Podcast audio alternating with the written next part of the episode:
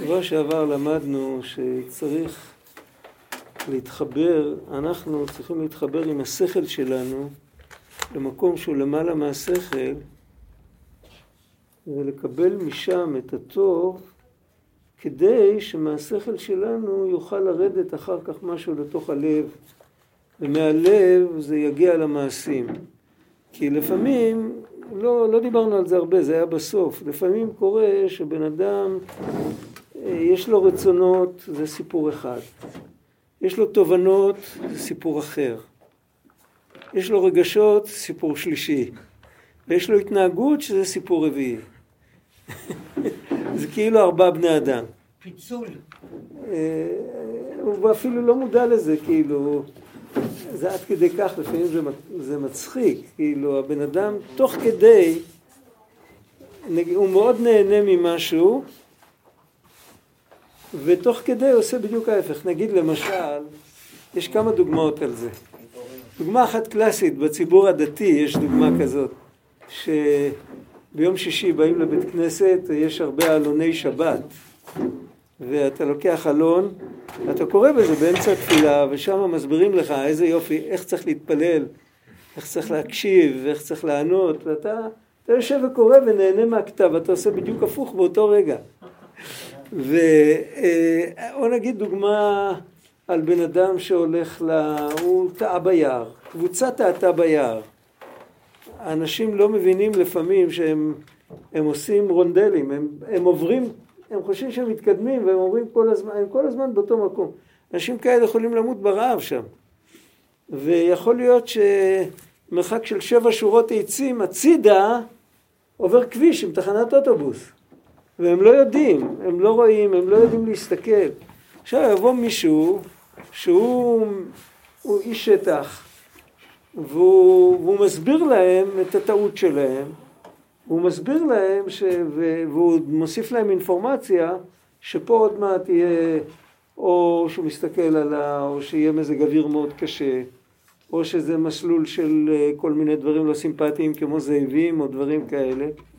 אז אם תלכו לכאן, אז uh, תשברו את, ה, את הכיוון שלכם, תגיעו לכביש, תנצלו מהכל. ואז כולם הולכים, ויש אחד שהוא יושב ומסתכל, והוא מתפעל, תראו איזה בעל מקצוע הוא, ותראו כמה יפה הוא דיבר, וכמה זה. רגע, אבל הוא בא לכאן בשביל להציל אותך, מה אתה נשאר פה? עוד מעט הוא ילך, אתה כבר תשכח את הכיוון, הרי ביער הכל נראה אותו דבר. אין סימני דרך.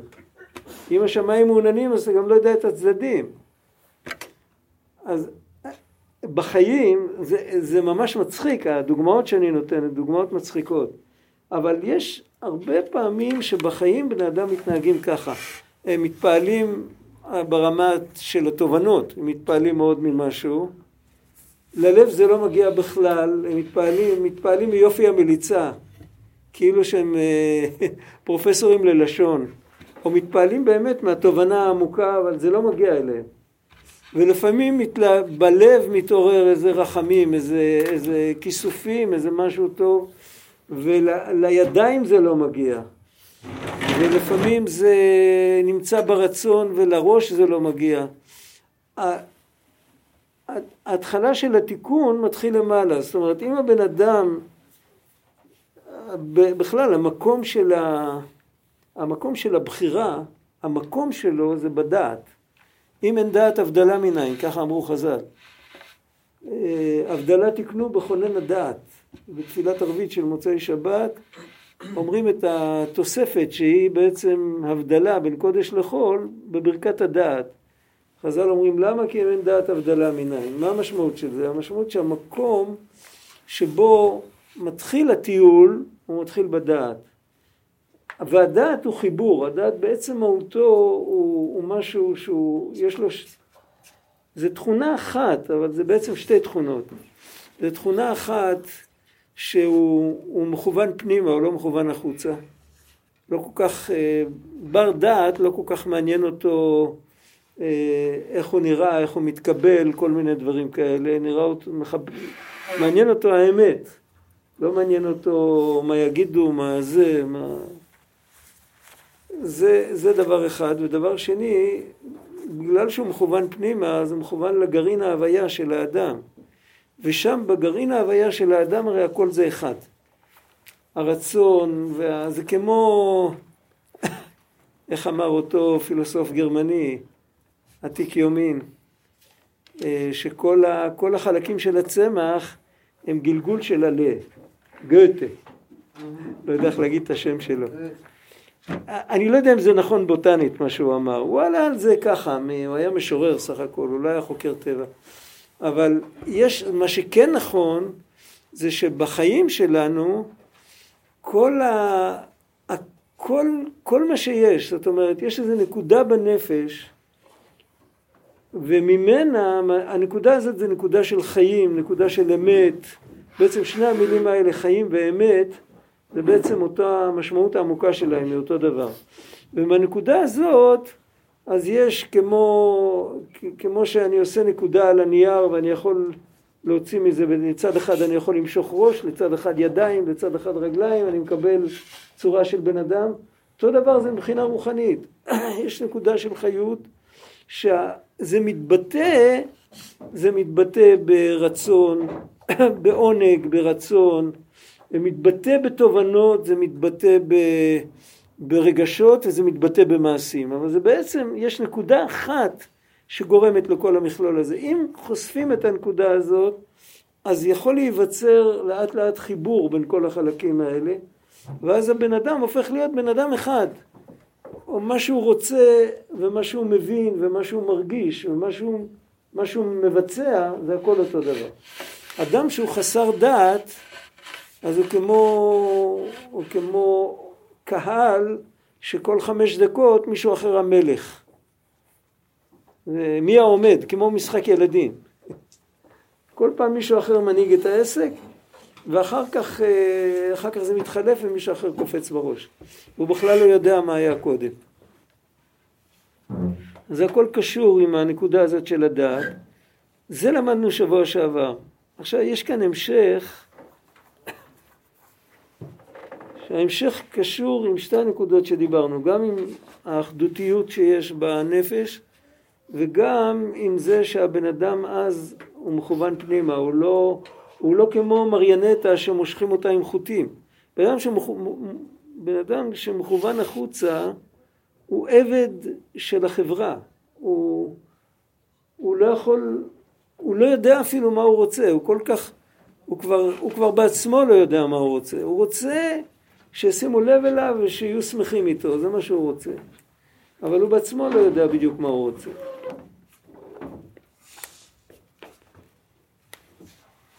הבן אדם שמכוון פנימה, זה לכל הפחות יודע מה הוא רוצה, הוא יודע מה טוב לו.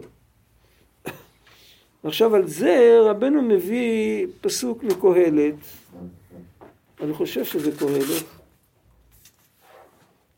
רק היות שהוא מביא את זה, הוא מביא את זה עם החז"ל שיש על זה, אז המראה מקומות כאן שולחים למסכת מגילה. יש לך מראה, מראה מקום בספר? זה הולך ככה, זה שאמרו אבותינו זיכרונם לברכה, אז זהו, זה שעשה את המראה מקומות חיפש את החז"ל, אז הוא מצא את זה במסכת מגילה, זה בעצם... איזה עוד זה? זה קהלת. כי לאדם שטוב לפניו נתן חוכמה ודעת, ולחוטא נתן עניין לאסוף ולכנוס ממון הרבה. נדמה לי שזה הסיום, נכון? זה קהלת? כן. כן. אז האדם שטוב לפניו, בעצם כולנו טובים לפניו. מה, מה בדיוק, למה בן אדם אחד הוא טוב לפניו, בן אדם אחד הוא לא טוב לפניו?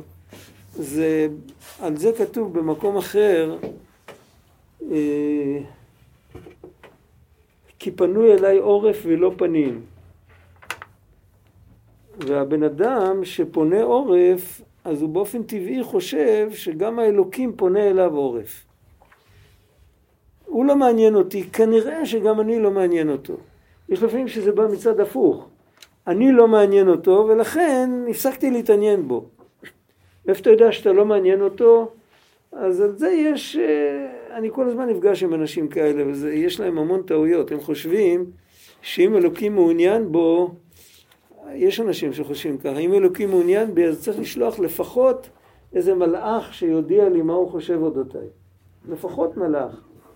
אבל כשהוא שולח לי אה, כל מיני, הוא שולח לי שבדיוק אני הולך ואני מחליק על, אה, על איזה קליפה ונפצע בברך, זה גם מטאפורה, כאילו, זה בן אדם מחליק גם כלכלית וגם בריאותית וגם רוחנית וגם...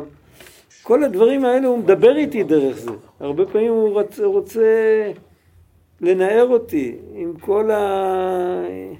לפעמים בן אדם הוא... כשמנערים אותו אז הוא מתחיל להיות... זה כמו שמנערים אה, איזה חומר שיש בו תמצית וכל התמצית שקעה למטה. הקדוש ברוך הוא רוצה לנער אותנו, ולנער אותנו אז יש אחד שמתנער מספר טוב, משיר טוב, ואחד מתנער ממכה. כל אחד, עם כל אחד מדברים בשפה שלו. אבל הוא חושב, זה קצת קשה להפסיק עכשיו באמצע. אני לא יודע לגמרי לאן לחזור. אבל הבן אדם חושב שה... שכאילו לא חושבים עליו, אז הוא גם לא חושב, אבל זה לא נכון. חושבים עליך, מדברים איתך, שולחים לך מסרים, אבל באיזשהו מקום אתה לא עושה את המאמץ בשביל להבין מה רוצים ממך. הרבה פעמים זה כמו ריקבון הגרעין בארץ, כשהגרעין נרקב צומח ממנו עץ. אם הגרעין יישאר, אם יעטפו אותו באיזה חומר שהוא לא ירקב, אז הוא יישאר גרעין. והגרעין, אולי הגרעין לא אוהב להירקב, אני לא יודע, אבל אם בסוף יוצא ממנו עץ, אז הוא אוהב את זה שהוא נרקב. על כל פנים, הבחירה של האדם זה אם הוא להיות עם הפנים לקדוש ברוך הוא. והמשמעות כאן של האדם שטוב לפניו, בדרך כלל אנחנו מסבירים שטוב לפניו, אנחנו טובים בעיניו. אבל אפשר גם להסביר, אני לא יודע, אני חושב, שטוב לפניו זה שהבן אדם עומד פנ, כמו פנים בפנים דיבר השם עמכם. שהוא עומד, הוא מצידו, הבן אדם שמצידו רוצה לעמוד פנים אל פנים מול השם, והקדוש ברוך הוא קורא לו על שם זה טוב. עכשיו, למה זה קשור לעניין של טוב? אז דיברנו על זה כמה פעמים. על פי קבלה, ספירת היסוד היא נקראת טוב. יש בזה, יש קוד קבלי כמעט לכל ביטוי לאיזה ספירה זה שייך. יש ספירות שיש להן 70 שמות. אה, היה לנו פרשת שבוע הזה, כתוב הנה באר בשדה, שלושה עדרי צאן רובצים עליה. מה זה הבאר הזאת? באר זה אחד מהשמות של המלכות. מה זה שלושה עדרי צאן? זה שלוש עולמות שמקבלים מהמלכות. בריאה, יצירה, עשייה. ו, וכל העדרים צריכים להתאסף בשביל לגלות את האבן שעל פי הבאר. ויעקב, שהוא בדרגה יותר גבוהה, יעקב הוא מרכבה למידת התפארת, אז הוא מגיע והוא מרים את האבן כמעביר פקק מבקבוק, אין לו שום בעיה. הם באים מלמטה, אז הם צריכים אה, עבודה שלמה בשביל לפתוח את המעיין הנעלם הזה, זה מעל המדרגה שלהם. אם מגיע מישהו שהוא מעל, אז אצלו זה לא, אבל על כל פנים רואים שם שכל הסיפורים שם, בכלל כל הסיפורים בספר בראשית, אז יש, יש ספר שנכתב על כל הקודים האלה, נקרא שערי הוראה של רבי יוסף גיקטיליה. שם הוא מסביר על כמעט כל ביטוי שחוזר על עצמו הרבה בתנ"ך, לאיזה ספירה זה שייך. טוב שייך למידת היסוד. למה? כי טוב, ובאופן עקרוני זה תמיד חיבור. ופירוד זה רע. המילה רע זה גם אומר רעוע. המילה טוב זה חלק מהמילה רטוב. מים, חסד, גורמים חיבור. אתה משקה את האדמה, אז כל החלקים שלה מתחברות, מתחברים. המושג הזה של טוב לפני האלוקים זה בן אדם שמחפש קרבת אלוקים, הוא מחפש להתחבר. אז אם הבן אדם מחפש להתחבר והוא עושה את החלק שלו, הוא מחפש להתחבר עם הדעת שלו. אז הוא מקבל מלמעלה, הוא מקבל חוכמה ודעת. ודאי שהחוכמה ודעת שהוא מקבל מלמעלה הם הרבה יותר עשירים ורחבים מאשר החוכמה ודעת שיש לו בנפש. והם מגלים את העומק שיש לו בנפש. הרבה פעמים בן אדם צריך, זה קורה לנו, הרבה פעמים יש לנו משהו ואנחנו לא מודעים למה שיש לנו עד שאנחנו מוצאים את זה בספר וכשמוצאים את זה באיזה ספר אנחנו מבינים שמהרגע שעמדנו על דעתנו כל הזמן חיפשנו את זה. וכל הזמן חשבנו ככה ולא ידענו.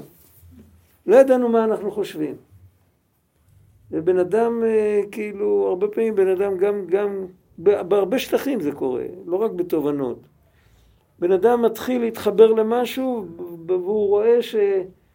איפה הייתי עד עכשיו כאילו? למה, למה, זה, לא, למה, למה, לא, למה זה לא בא לי מיד? זה, זה בדיוק מתלבש עליי. בדיוק את זה אני צריך. זה קורה הרבה אנשים שהתקרבו לרבנו, קרה להם הרבה, שמעתי סיפורים כאלה, שהם פתחו ספר כמו קיצור ליקוטי מהר"ן, זה לא, זה לא הליקוטי מהר"ן, זה, יש שם רק כמה הוראות מעשיות, זה כמו ליקוטי עצות כזה. והם הרגישו כאילו שזה כאילו, זה הניגון האבוד שנאבד לי ואני מחפש אותו כל החיים שלי. זה קורה. ו... אבל בעצם זה היה לו בפנים כל הזמן, רק עם הפוש הזה שהוא מקבל, הוא מקבל משהו שיפתח את מה שיש לו בפנים. אז הבן אדם היה לו בפנים כל הזמן חוכמה ודעת, אבל לא היה לו, זה לא היה, זה כמו שאומרים, זה לא באמת שינה אותו, החוכמה והדעת. היה לו חוכמה ודעת, היה לו התנהגות שונה לחלוטין, אבל אם הוא מחפש, הוא טוב לפני האלוקים, הוא לא מפנה את העורף.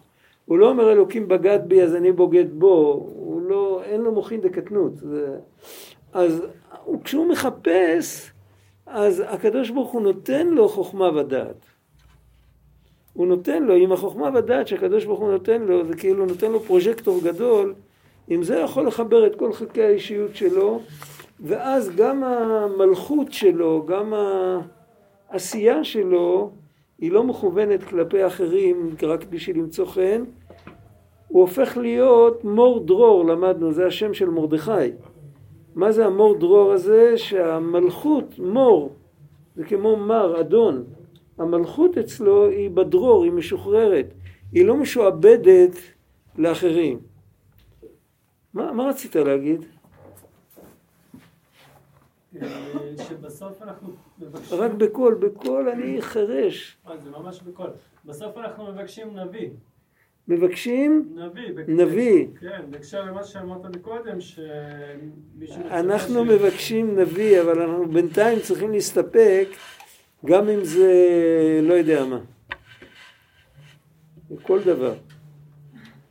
לפעמים אה, במקום נביא מקבלים איזו שמחה גדולה, לפעמים מקבלים עבודה חדשה, לפעמים מקבלים פיטורין מעבודה קודמת, לפעמים מקבלים כאב, לפעמים מקבלים אוצר גדול, לא יודע.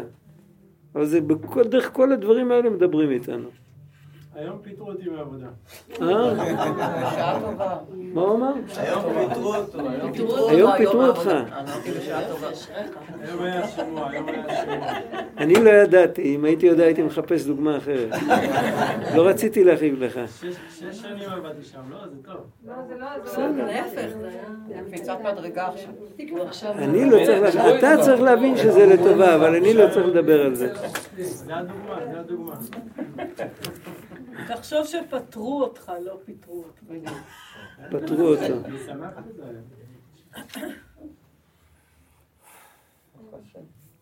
איך זה כתוב במסכת מגילה? כתוב כך, זה מצוט... הפסוק מצוטט מקהלת, כי לאדם שטוב לפניו נתן חוכמה ודעת, זה מרדכי. היינו שמרדכי שהוא בחינת מלכות דקדושה, המלכות הזאת שהיא לא משתעבדת, כנ"ל נתן לו חוכמה ודעת כנזכר לעיל. וזהו טוב לפניו. מה זה הטוב לפניו? היסוד שדיברנו, שזה החיבור. הטוב זה בחינת התורה, כי אין טוב אלא תורה. תכף, על האין טוב אלא תורה אנחנו צריכים לחזור עוד פעם, כי התחלנו לדבר על זה שבוע שעבר ולא גמרנו. ולחוטא נתן עניין לאסוף ולכנוס, זה המן. היינו, שהמן שהוא בחינת מלכות דסיטרא אחרא, מלכות דסיטרא אחרא זה לא לחפש את מלכות השם, אלא להגיד אני אמלוך. והוא מאסף ממון כנזכר לב. זה העניין שלו, הוא מקבל את ה... הוא מקבל את האוקיי שהוא קיים ושהוא גדול ושהוא חזק דרך משהו חיצוני, דרך הרבה כסף. אולי זה שטוב הרבה- לפניו, סליחה, מה? טוב לפניו, כן. אולי זה בן אדם שהטוב הוא לפניו, הוא רואה מולו טוב, את הטוב. הוא רואה את הטוב. ואפשר גם לומר פירוש שלישי, שהטוב הולך לפניו כמו עמוד האש. כן. והוא, כן, אז יש הרבה, הרבה אפשרויות להסביר את זה. אבל כאן, מכל זה, הלראות את הטוב בכל דבר, זה או שזה ככה בן אדם נולד, אבל אם לא, אז זה כבר תוצאה. כאן הוא מדבר על תחילת העבודה, תחילת העבודה זה לחפש את החיבור. אפילו נגיד לחפש לראות את הטוב בכל דבר. אבל מה זה העניין של אין טוב אלא תורה? אז אם נחזור למה שדיברנו שבוע שעבר, כולם היו פה שבוע שעבר. מי שלא מביא פתק. מי שלא, שיצביע.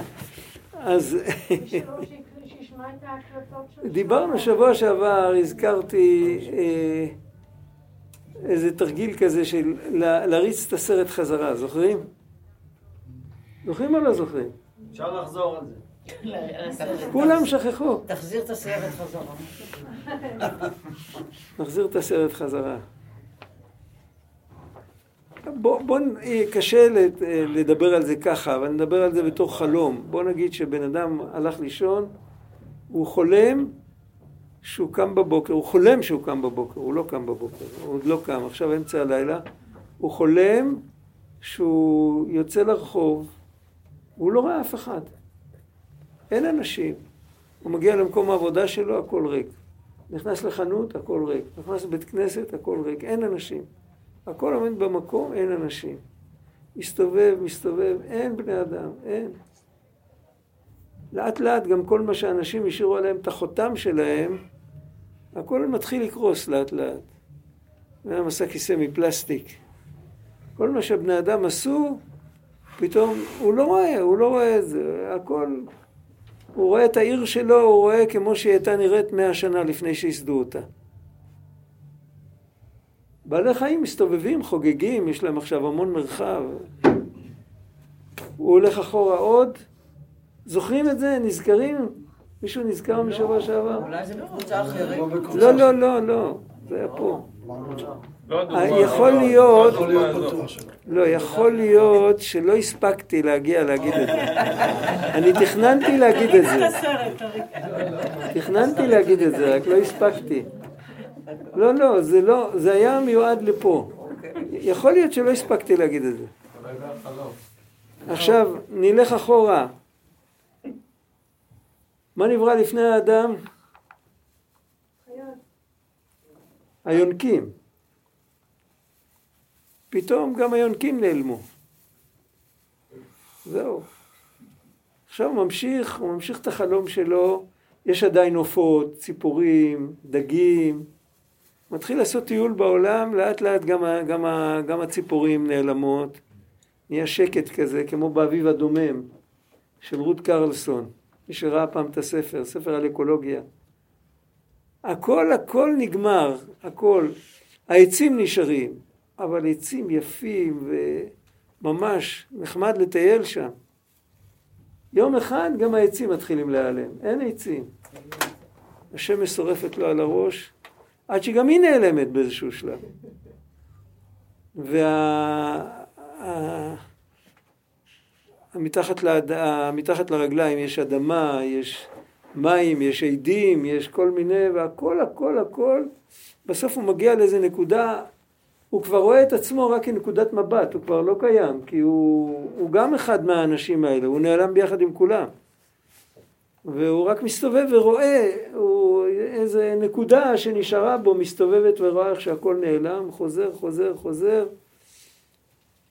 טוב, עכשיו, אם, אם החולם הזה יש לו גם השכלה קבלית קצת, אז בסדר, נגיד העולם הזה הוא פסה.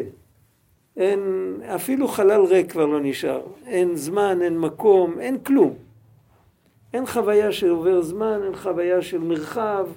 הכל הכל נחרב, הוא הולך לחפש את העול- העולמות הרוחניים. בעולם הרוחני יש תובנות, יש רגש, יש כל מיני דברים שלא קשורים לא למרחב ולא לזמן ולא, ל... ולא למולקולות, כן, ולא למחזורי דם ולא לכל מיני דברים, לא, ל... לא לצמיחה ולא... והוא הוא מחפש שמה, והוא נכנס שם, הוא מאוד נהנה, אבל אחרי כמה זמן גם שם הכל נעלם. לאן שהוא הולך, הוא עולה מעולם לעולם, מרשים לו, פותחים לו את כל הדלתות. לאן שהוא הולך והוא מתמלא עם כל מיני דברים נאצלים וגבוהים, אבל הכל נעלם, נעלם, נעלם, נעלם, עד שבסוף הוא מגיע, הוא מגיע למחויב המציאות. הוא מגיע לאותו אחד שהוא מעלים את הכל, אבל הוא אף פעם לא נעלם. הוא גם אף פעם לא גלוי, אבל הוא לא נעלם, כמו שבן אדם לא יכול למחוק את עצמו, כי המוחק תמיד נשאר. אז הוא גם, הוא לא, הוא, הוא מתקרב, ואז הוא מבין שני דברים.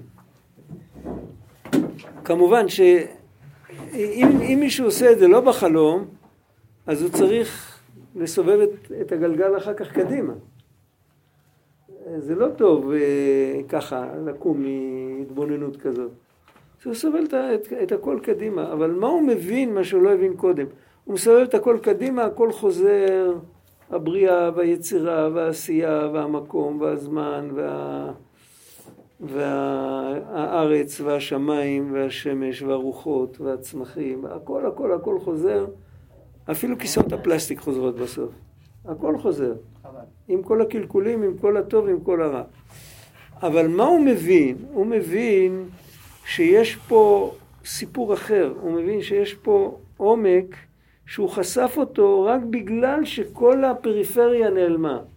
כל זמן שהוא רואה את הפריפריה הוא מייחס למציאות, אז הוא לא יכול לראות את המעבר. פתחו לו פתח, הוא רגע אחד לא ראה את הכל, אז נפתח לו מה שיש מאחורי.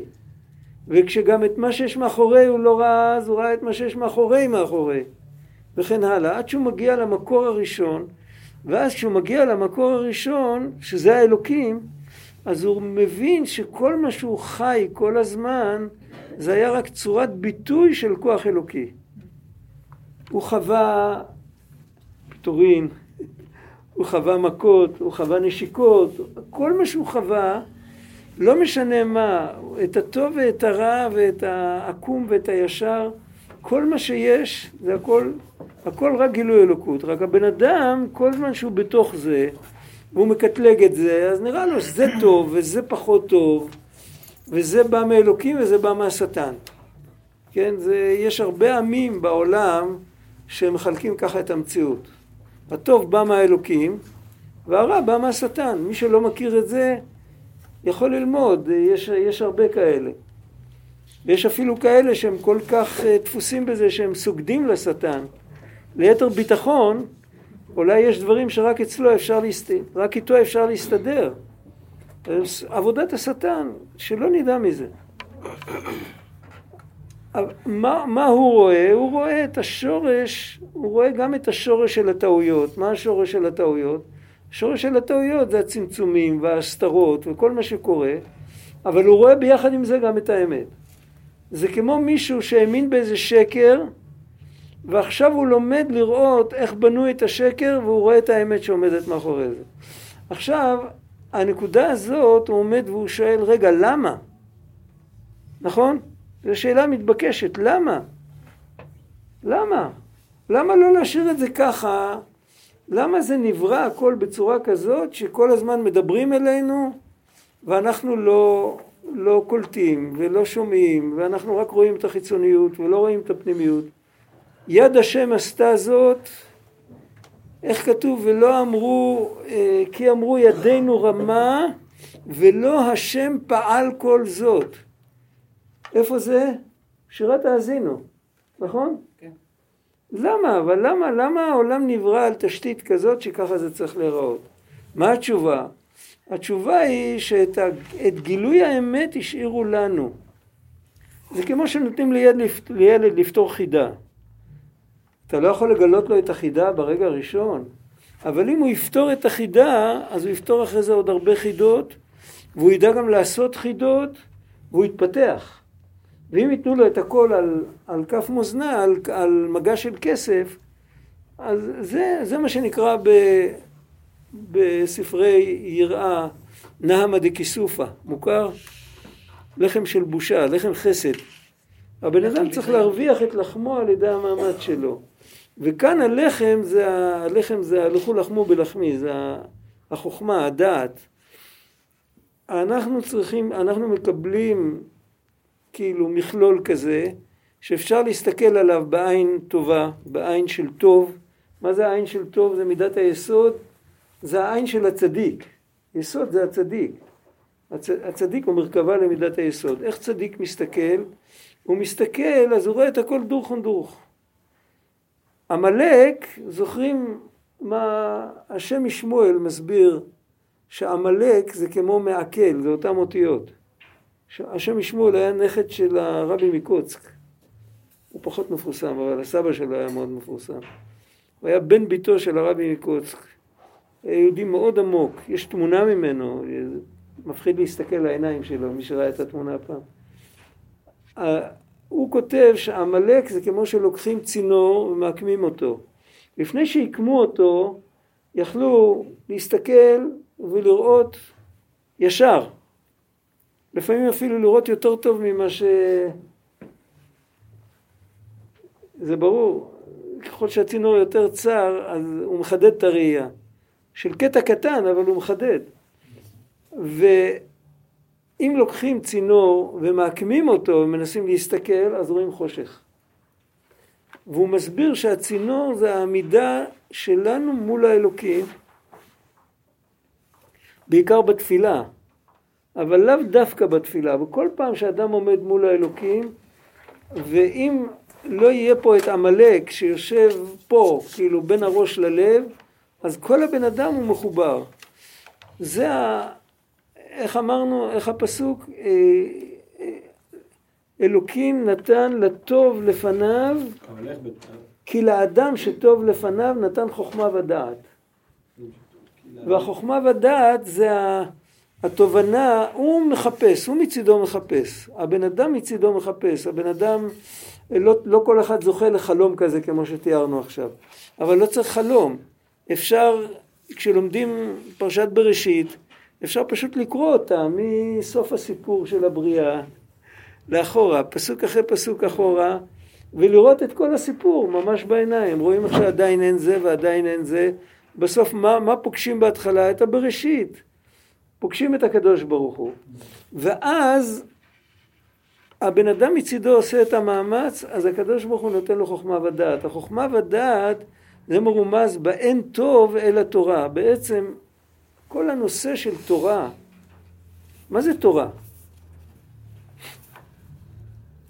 רבי צדוק כותב שתורה זה הוראה, זה האמת שזה כתוב בזוהר או בתיקוני זוהר, אני לא יודע איפה. אה, תורה זה הוראה, זאת אומרת, זה מראה את הדרך. מה המשמעות של להראות דרך? להראות דרך לא צריך, אם יש רק דרך אחת ויחידה, לא צריך להראות דרך. זה כמו שאומרים, סע עם הכביש עד הסוף אתה תגיע. כשיש הרבה דרכים, כשאתה בצומת, או שאתה בכיכר שיוצאים ממנה שמונה, עשר, דרכים, אז אתה צריך מורה דרך, אתה צריך מישהו שיראה לך. זה המושג של התורה, יש הרבה דרכים, אנחנו חיים בתוך עולם, יש הרבה דרכים איך להסתכל על העולם, איך להבין את העולם. אפשר להבין שהעולם כולו שקר. מאיה, כן, חלום. ואז תשאל מי חולם את החלום, אז גם זה שקר. גם החולם זה שקר וגם החלום זה שקר. זה לא צריך להיות לוגי. יש אנשים שמאמינים בזה, למרות שזה לא לוגי. הכל שקר. יש, כנגד זה יש את המטריאליסטים, שזה מה יש. כאילו, אין, זה לא... זה לא מראה על כלום, זה לא משל על כלום, זה, זה הכל. ובתורה אומרים לך, זה החומר שאיתו אתה עובד, זה המטריה, החומר שבו אתה, עליה, אתה, בעזרתו אתה יכול להוציא מהכוח אל הפועל את הבחירה שלך. זה כמו, ה, ה, איך אומרים, הארון עם, עם אותות הברזל של המסגר, או עם הקרשים של הנגר.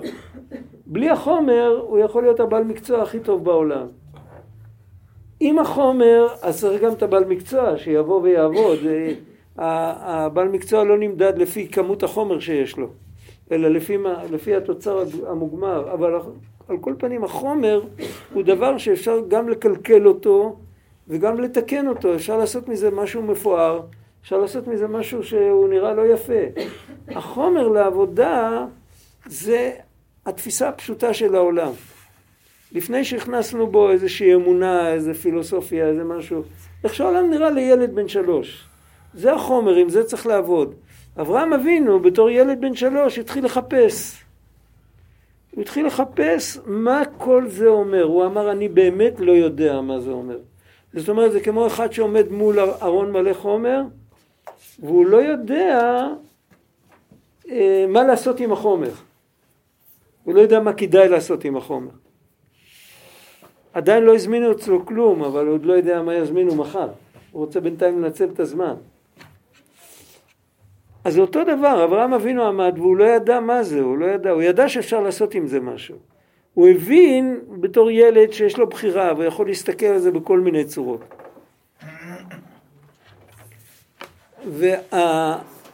ובסוף, היות שהוא חיפש ואת כל התשובות, זה מתואר במדרשים, הוא ראה את השמש, הוא חשב שהשמש זה האלוקים.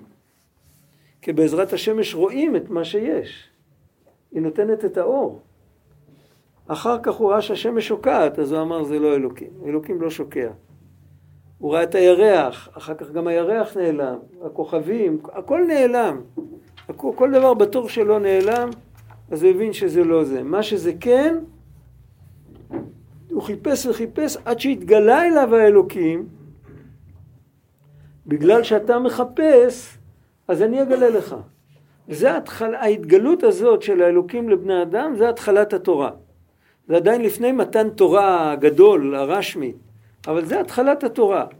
עקב אשר שמע אברהם בקולי וישמור מצוותיי, חוקותיי ותורותיי.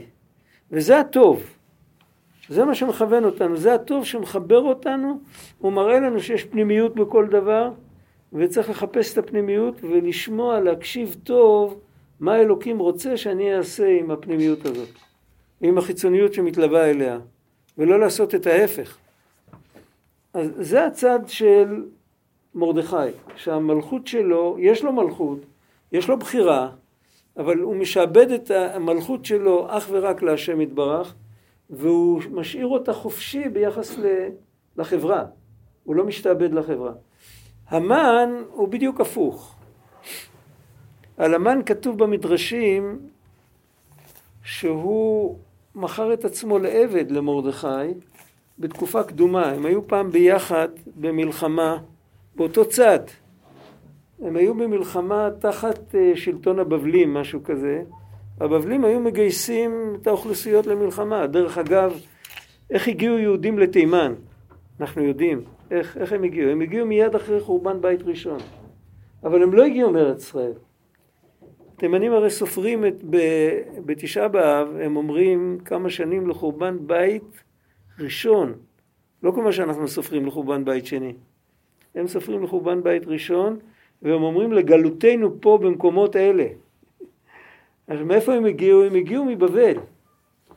נבוכדנצר הגלה את כל היהודים לבבל, והיו יהודים שהוא עשה מהם אה, שרי צבא, ויהודים היו חכמים, יהודים תמיד, תמיד התקדמו בהיררכיה המלכותית, בכל מקום. הוא עשה מהם שרי צבא, ועשה מהם אה, חיילים וכל זה, והוא הלך לכבוש את מה שנקרא ערב המאושרת, את הפינה הדרום-מזרחית של חצי האי ערב, שם היה מים והיה חקלאות, הוא שלח לשם חיילים. אז החיילים האלה הבינו שהם לא יחזרו כל כך מהר, אז הם לקחו איתם את המשפחות שלהם. וככה נוצר, החיילים היהודיים יצרו יישוב יהודי בקצה העולם יחסית למה שהיה אז. אז ה... אז ככה זה התחיל עם, עם אה, על מה דיברנו לפני זה? מרדכי והמן. המן ומרדכי היו פעם ביחד באותה מלחמה. אני לא יודע איפה זה היה, לא כתוב שם. ולהמן נגמר הציוד. נגמר לו האוכל, נגמר לו הלחם, נגמר לו משהו. ממש כמו בסיפור של ה... ה... הבנים שהתחלפו, שהוא מוכר את עצמו לעבד בגלל לחם. זה סיפור מהמדרש. המן מכר את עצמו לעבד, והם כתבו את זה. ולמרדכי היה שטר שהוא לא מימש אותו. הוא נתן לו לאכול, היה כתוב שם שהמן הוא העבד שלו. לגדוד שלו. מה? לא רק המן, לכל הגדוד. כל הגדוד, יכול להיות. אני לא מכיר, אני לא יודע, ככה כתוב. אז אה, בוודאי שאם היה מממש את זה, היה יכול, אה, בעולם העתיק, אה, היה יכול להיות מזה עשיר. הוא היה מראה לו את זה עם הרגל. נכון, אה, כן, כן, דבר יש. סיפור כזה, שהוא קשר לו את זה על הרגל, את השטר, והוא הראה לו את זה. או ש... אבל לא משנה איך הוא הראה לו את זה, אבל על כל פנים, המן בשביל רגע אחד של משבר, הוא משעבד את עצמו למישהו אחר. גם בסיפורי מעשיות שם, שרבנו מספר על ה... ה- המלך המזויף, שמכר את עצמו לעבד בשביל לחם, הוא מיד מתחרט אחרי זה. כי, כי חבל, עכשיו יש לו מה לאכול. גם עשיו- כן, מכר את. הבכורה. עשיו מכר את הבכורה. אם היה נכנס פנימה, אז היה מוצא אוכל אחר, הוא לא היה צריך דווקא את זה. והרבה פעמים אנחנו מוכרים את הנפש בגלל תענוג של רגע. רבנו אמר פעם שבן אדם הוא יצור מוזר. בשביל תענוג של רבע שעה, הוא יכול למכור את כל החיים שלו, גם בעולם הזה וגם בעולם הבא. זה פשוט עצוב שזה ככה. אז המן היה, זאת אומרת, קודם כל אנחנו רואים שהוא היה בן אדם שהיה מכוון החוצה. היה מכוון לתנאים, להתניות, לא כמו מרדכי. מרדכי המלכות שלו הייתה משוחררת. עובדה בסיפור הזה עצמו, שמרדכי יכל לממש את הבעלות שלו, והוא לא מימש, כי זה לא עניין אותו. עכשיו, אני לא צריך אותו, אני רק רציתי שייקח אחריות, אבל אני לא צריך אותו, אני לא צריך שישרת אותי. מעדיף שיישאר רחוק. והמן הוא, הוא נגרר אחרי כל מה שלא צריך, וכמובן שזה אותו דבר עם כל התאוות ועם כל ה... אז מה העניין שלו? העניין שלו בחיים זה לאסוף ממון הרבה. בן אדם כזה הוא... בדרך כלל בן אדם כזה לא מרוויח כסף, בן אדם כזה מפסיד הרבה כסף. טיפוסים כאלה נכנסים הרבה לחובות. כי הם לא יכולים, הם לא יכולים לא לקנות את השטיח והם לא יכולים לא להיות כמו השכן והם לא יודעים איך להתנהל. אנשים כאלה הם מסכנים. אבל המוטיבציה שלהם זה לאסוף ממון הרבה. הכל, הכל מסביב לממון, הכל מסביב לתנאים החיצוניים של החיים. לא מדובר על ממון שצריך אותו בשביל אה, לחם ומים. לאסוף ממון הרבה כתוב שם. הרב גד, אה, שאלה לי, דווקא בתפילה, או מישהו שאולי עושה מדיטציה או משהו כזה, דווקא אז בא ההפך המחיקה. זאת אומרת, כמו שיש לנו איזה משהו אז, שהוא כל הזמן רוצה להראות לנו את העולם בצורה שהיא מפריעה לנו אפילו להתחבר. אז מאיפה הדבר הזה בא? זה, זה, זה מניעה מאוד גדולה, שהיא מתחדשת כל הזמן. זה, זה כמו, אתה יודע, יש לך תלמיד למוזיקה שהוא מזייף. ולמה הוא מזייף? אתה אומר הוא מזייף, הוא לא שם את האצבעות במקום הנכון, הוא לא מחזיק את הכלי נכון. בסדר, אין לו שמיעה טובה, אבל לא זה הנקודה. הנקודה למה האלוקים גורם לו שיזייף. למה הוא לא כמו התלמיד השני שלא מזייף והכל הולך לו קל? למה? מה המטרה? אז יכול להיות אחד כזה שרוצים לדחוף אותו ולהגיד לו, תשמע, זה לא, זה לא השטח שלך, תלמד מקצוע אחר, אל תתעסק במוזיקה. בשבילך זה בזבוז זמן, יכול להיות, אבל בדרך כלל זה לא זה העניין. זה לא זה העניין. העניין הוא שיש לפעמים שמתכננים מלמעלה, דווקא רוצים ממנו שהוא יתפתח יותר טוב ממישהו אחר, אז מתכננים לו מסלול יותר קשה. ואם הוא יעמוד בקושי, אז ייפתח לו מה שלא נפתח למישהו אחר שהכל הלך לו קל. אתה מכיר את זה? זה, זה ברור שזה כך. אז הרבה פעמים כשאנחנו שוקעים במדיטציה או בתפילה, חלק מאיתנו שוקע וחלק לא. ואז מפריעים לנו כדי שנתחיל מחדש ונעשה את זה יותר נכון. שכל חלקי האישיות, קודם כל לחבר את הכל. התרגיל שדיברנו קודם, הוא עושה את זה ב, בחלקי העולם, כאילו, בבריאה, יצירה, עשייה, דומם, צומח, חי, מדבר, כל זה, אבל יש מקביל לזה כל הבן אדם, בבן אדם, לא בגוף של האדם, רק בנפש של האדם. עכשיו הבן אדם שהוא הוא ידמיין יום, הוא יחשוב ש... אתה יודע מה, נקרא לזה אחרת. במקום כל הסיפור שסיפרנו קודם, נקרא לזה אחרת. אתה, אתה מתיישב, אתה סוגר עיניים, אתה חושב לעצמך, אין שום דבר שחייבים לעשות אותו. אין שום דבר שאני חייב לעשות אותו. אין שום דבר שאני...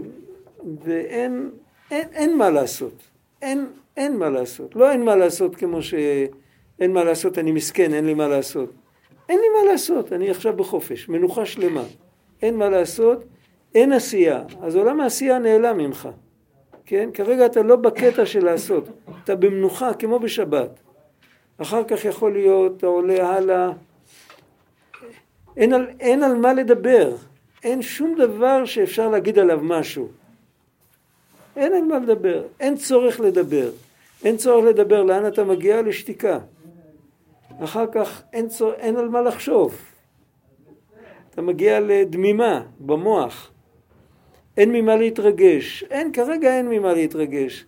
כאילו הכל הכל נעלם, נעלם, נעלם, ואז אתה מתחיל לבנות את הכל מחדש, אבל הכל, איך שהכל מכוון אל האחד יחיד ומיוחד. עכשיו אלוקים נותן לי תובנות, הוא נותן לי רצון, הוא נותן לי רגש, הוא נותן לי מחשבה, הוא נותן לי על מה לחשוב, הוא נותן לי אפשרות לחשוב, הוא נותן לי אפשרות לבחור, הוא נותן לי אפשרות לדבר, הוא נותן לי אפשרות לעשות, כאילו לבנות את הכל, לתת להכל שיעלם, ואחר כך להתחבר לזה עוד פעם, ואז עם כל הכוחות האלה לעמוד מולו, ואז יש הרבה יותר סיכוי שכל הזאבים האלה לא ייכנסו לטרוף את העדר.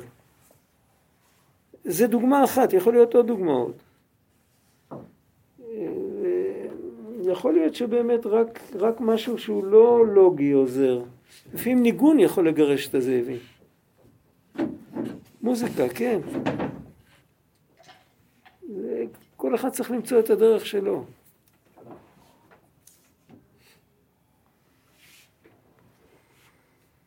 וזהו, לתת לטוב לפני האלוקים, זה בחינת התורה.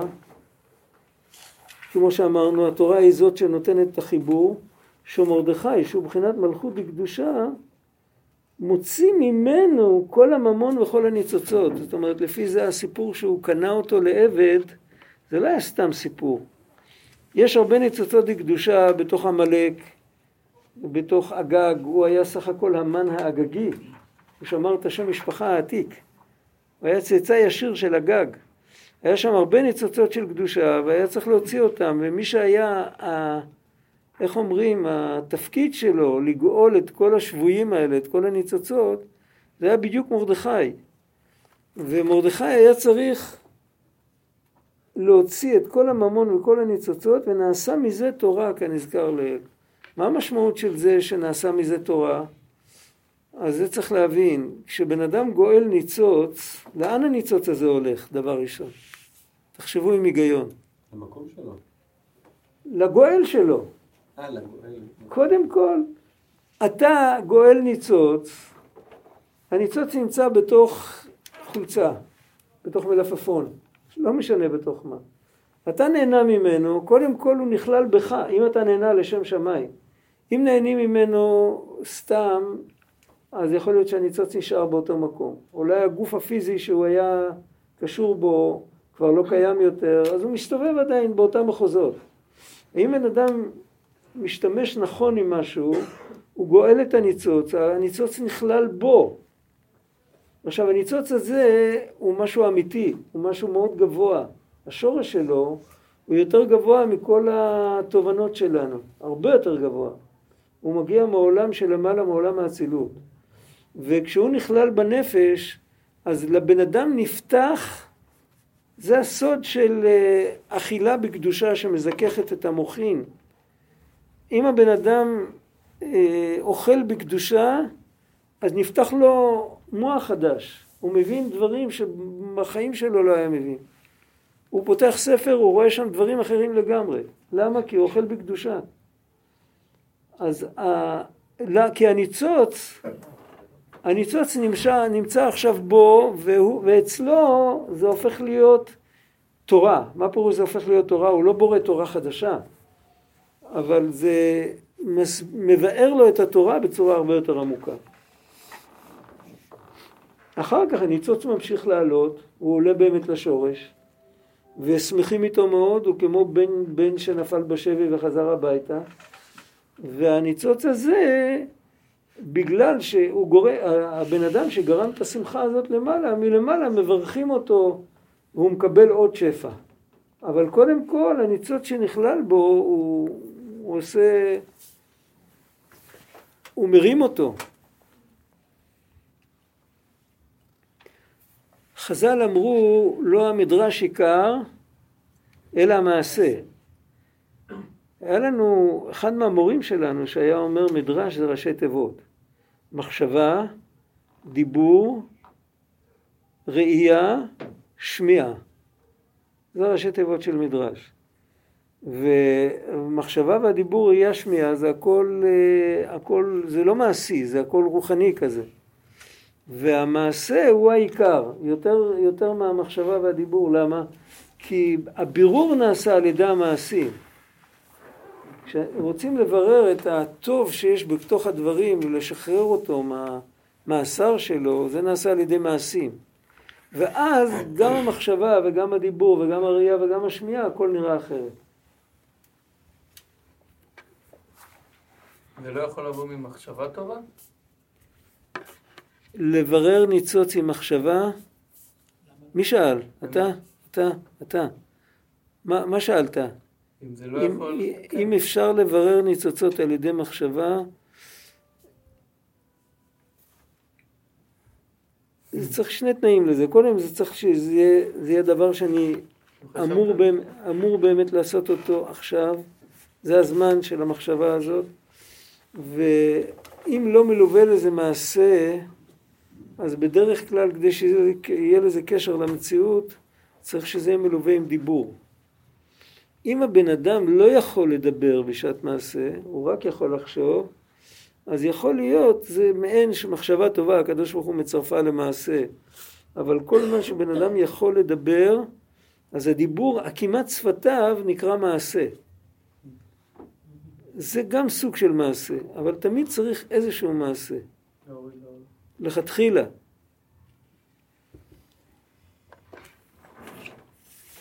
יש, יש לפעמים, כתוב שלפעמים בן אדם, אה, זה לא כתוב על ניצוצות, זה כתוב על נשמות, שיש נשמות שנפלו בתוך כפירה, ואם צדיק מעיין בתוך הכפירה שאליה הם נפלו, אז הוא יכול להוציא אותם משם. אז זה נדיר צדיק כזה שיכול להיכנס למקומות כאלה.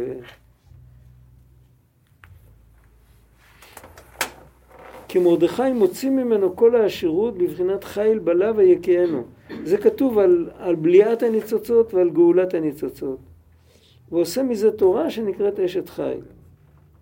עד כאן זה השלמה של מה שראינו קודם. עכשיו, בכל אופן, בסדר, בוא נגיד שאנחנו לא צריכים ללכת אחרי תאוות ממון ואחרי כל הדברים האלה, לא צריך להיות כמו המן, אבל אנחנו צריכים פרנסה. אי אפשר, בעולם שלנו לחיות בלי כסף זה סיפור לא פשוט. צריך להיות מיליונר בשביל לארגן איזה נישה ששם יוכלו לחיות בלי כסף. לא מיליונר, מיליארדר אולי.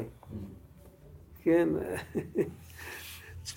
יש לנו חברים, אני לא מכיר את החברים שלהם, אבל הם סיפרו שיש להם חברים שרכשו אי באוקיינוס, באוקיינוס השקט. קנו בכסף, לא יודע ממי. לא יודע כמה זמן קניין כזה יכול להחזיק.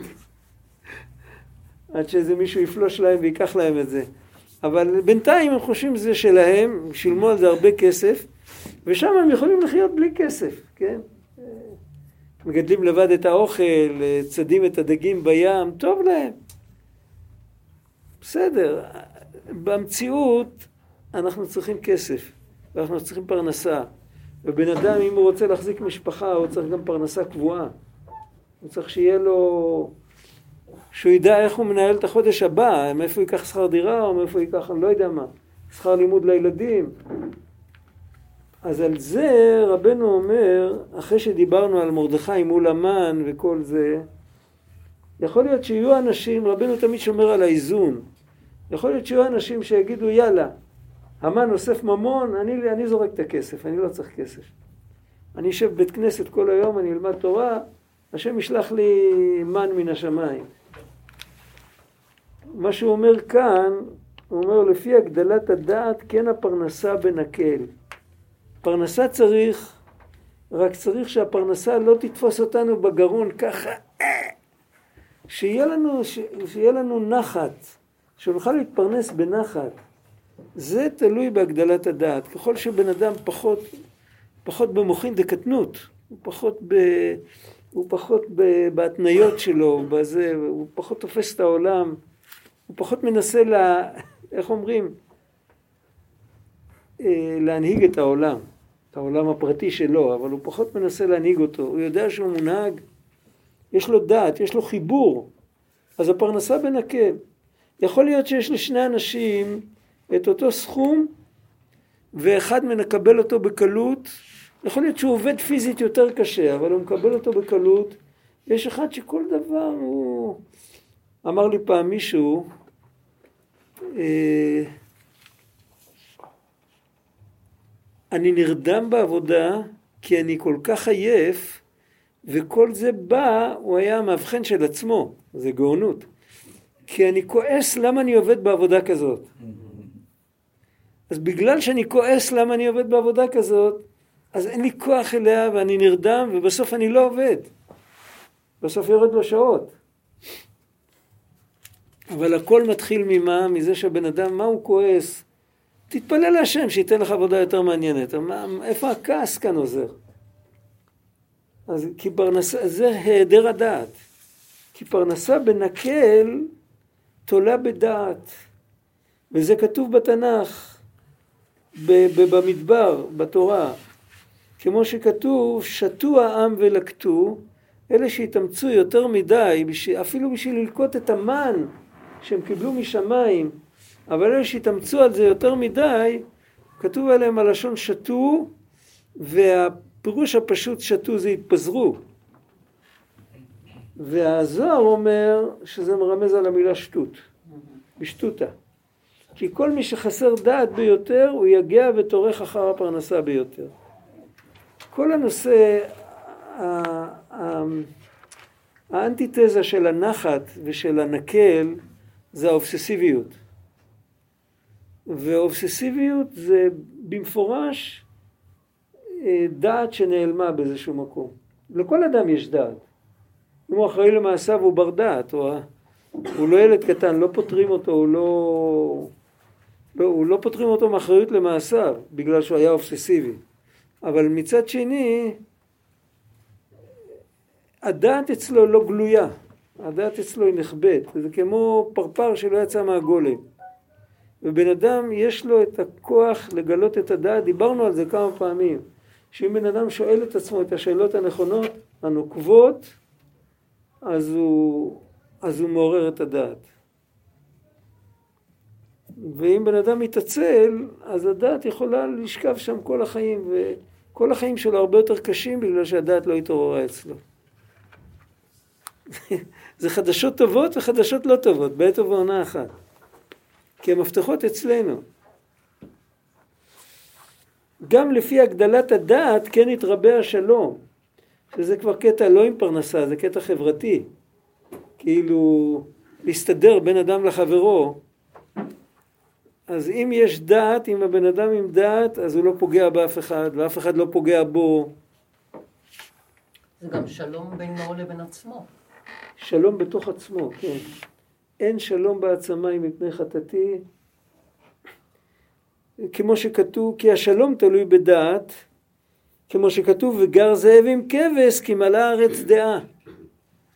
אז כשמלאה הארץ דעה, אז הכל, זה כאילו, זה דבר שבעצם לא דיברנו עליו כל כך. כשהתחלנו בתחילת השיעור, התרגיל ההוא שבן אדם הופך את הכל מהיום השישי ליום הראשון, את הסיפור של מעשה בראשית, כשהוא מגיע להתחלה, אז הוא רואה שבעצם כולנו אחד. וכל אחד זה כאילו, זה כמו לנגן את אותו ניגון באלף וריאציות. אבל זה בעצם אותה ניגון, אותה נגינה. זה לא... נגיד בן אדם צריך להוציא קוץ, מה... נכנס לו ברגל קוץ או ביד. הוא לוקח מחט, הוא פוצע את עצמו, הוא מכאיב לעצמו ומוציא לעצמו קוץ. יכול להיות שהוא לא מצליח, הקוץ ביד ימין ועם יד שמאל לא מצליח לעשות את זה, אז מה הוא עושה? הוא מבקש מחבר שיעשה את זה. עכשיו החבר עומד ופוצע אותו ודוקר אותו ומכאיב לו, והוא אומר לו תודה רבה. למה? כי הוא ביקש. מה היה אם הוא היה עושה את זה בלי רשות? היה חוטף סטירת לחי. אבל מה האמת? האמת היא שאין רע יורד מלמעלה. אם בן אדם, לא, היה, בן אדם היה מתייחס בתוך עצמו, יש לזה בסוף התניא, יש באיגרת הקודש, יש שם איגרת ארוכה שמבוססת על שורה של הבעל שם טוב. שורה אחת בצוואת הריבש, שם הוא מסביר שאם בן אדם חוטף מכה מהקיר או מהאדמה, או שהוא חוטף מכה מחבר שלו, לגביו זה צריך להיות אותו דבר. החבר צריך לשלם לו פיצויים. את החבר זה לא צריך לעניין. הוא חייב בדיני אדם ובדיני שמיים על רוע בחירתו. אבל האדם שחטף, הוא לא צריך לכעוס על החבר, הוא צריך לכעוס על עצמו, הוא צריך לדעת שמעוררים אותו לתשובה. ההוא לא זכה, זה עבר דרכו. אם הוא היה זוכה, אז, אז הוא, לא היה, הוא לא היה מתנדב לבצע את הפרויקט, כמו שאומרים. אבל הוא לא זכה, זה, זה עבר דרכו, אבל, אבל בעצם אין לזה, אין לזה שום שייכות אליו. אה, היה לי חבר, בוא נשאיר את זה פה, הכל זה העניין של הדעת, פה צריך, צריך מכאן להתחיל עוד פעם.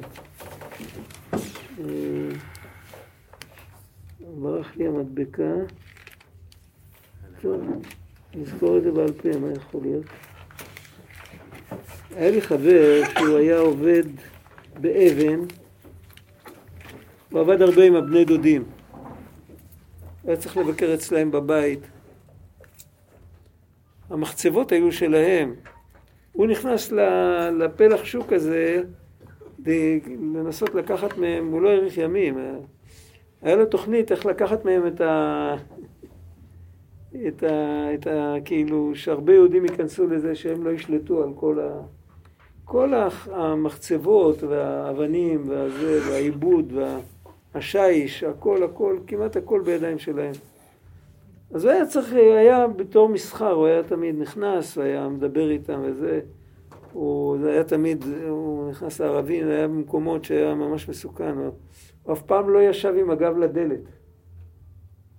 פעם לא ישב, עם, תמיד עם הפנים לדלת. ופעם, והוא ככה הם כאילו התיידדו וזה, הם מאוד העריכו אותו. הוא היה איש חכם מאוד, הוא דיבר טוב ערבית. פעם שאלו אותו, מה אתה אומר על הסכסוכים שיש בינינו? אז הוא אמר, הוא אמר להם משהו שכתוב במדרש, הוא לא... הוא אמר להם, תראו, ילד חוטף מכות מהאבא. ילד טיפש לוקח את המקל ושורף אותו. ילד חכם מבין שלאבא יש מקל אחר, הוא לא צריך דווקא את המקל הזה. הוא הולך להסתדר עם האבא. הוא אמר להם, אתם המקל, אין לנו עסק איתכם. אתם המקל. לנו יש עסק עם האבא. אם נסתדר עם האבא, אז, אז הכל יהיה בסדר. אז הם ככה נשארו עם פה פתוח. סתירה כזאת הם בחיים לא קיבלו. ככה הם לכל הפחות חשובים. הם חשובים שהם עושים רע, לא משנה, אבל הם, הם משהו. פה פתאום הוא עשה מהם כלום. מה הם יכלו להגיד לו? אבל על כל פנים, זה האמת. האמת, הדעת, אם יש תובנה כזאת לבן אדם, הוא לא חייב להגיד את זה לשני, אבל אם יש לו את זה, אז הוא פחות, הוא פחות נוקם, הוא פחות נוטר, הוא פחות רב. אז גם מבחינת הפרנסה, גם מבחינת החברה, הדעת מצילה אותנו, הדעת זה חיבור. החיבור העיקרי צריך להיות להשם יתברך, זה פחות או יותר העניין. טוב, תודה רבה. מקווה שנזכור שבוע הבא איפה אנחנו.